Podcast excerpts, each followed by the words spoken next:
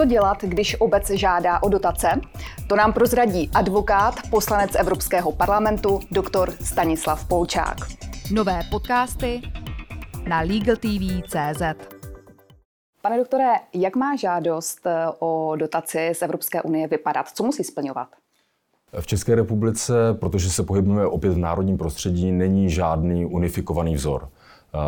Postupuje se podle toho, jak zní konkrétně výzva, z kterého operačního programu je výzva určena. A samozřejmě tam jsou popsány všechny podrobné náležitosti, které musí ta žádost o dotaci mít.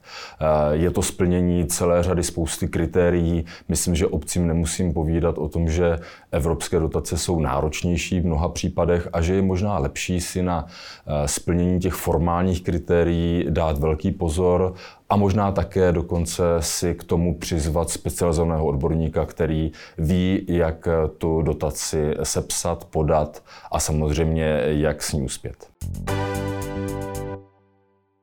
A na čem závisí, zda obec dotaci získá? Závisí to na splnění vlastně všech kritérií, které se hodnotí, což je například právě kvalita toho projektu, jak skutečně například splní ten ohlášený cíl. Můžu říct konkrétní případ, když je to dotace, která má třeba pro obec zlepšit eh, kvalitu poskytovaných služeb pro seniory, pro různé komunitní skupiny, což je třeba komunitní dům, tak musí samozřejmě zahrnovat to hledisko právě za zapojení i těchto sociálních skupin do využívání toho objektu. Nejde jenom po to, o to postavit dům, ale jde o to, jak dobře má obec rozmyšleno, že ten dům bude využívat a plnit eh, tu službu právě i pro Evropskou unii, která eh, si dává pozor na to, aby právě tyto sociální skupiny do toho prostoru chodily, aby byl pro ně lákavý.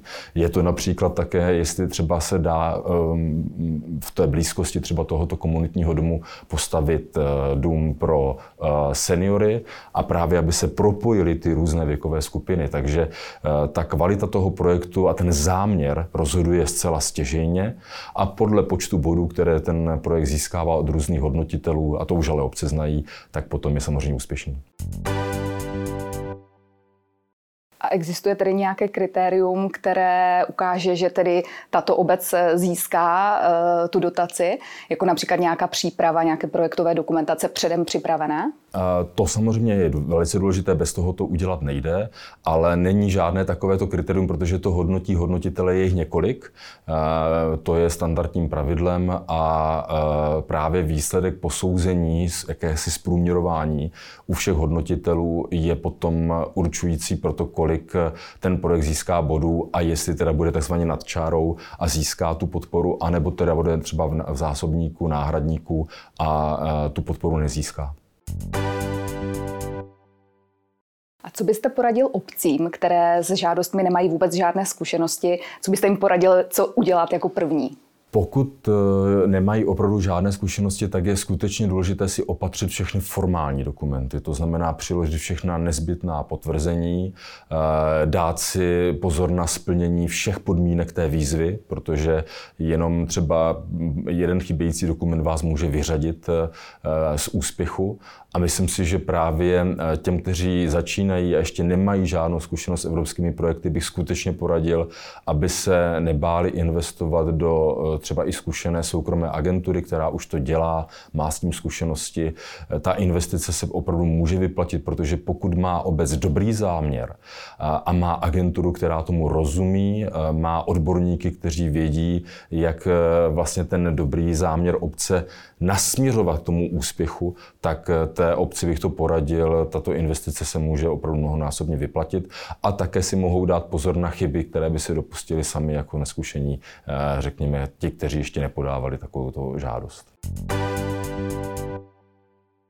A na závěr tedy, když se dostaneme opět k té úvodní otázce, co dělat, když obec žádá o dotace, existují třeba nějaké tři rady, co byste doporučil obcím? Mít připravené všechny formální dokumenty, například o potvrzení zvolení starostou. To jsou prostě věci, které by měla mít každá obec v šuplíku už ověřené, aby se tyto věci eh, jaksi nehledaly zbytečně. Za druhé, zejména ve stavebních věcech, když eh, chtějí něco postavit, opravdu mít připravenou, připravenou uh, projektovou dokumentaci. To znamená už vlastně i stavebním úřadem schválené stavební povolení.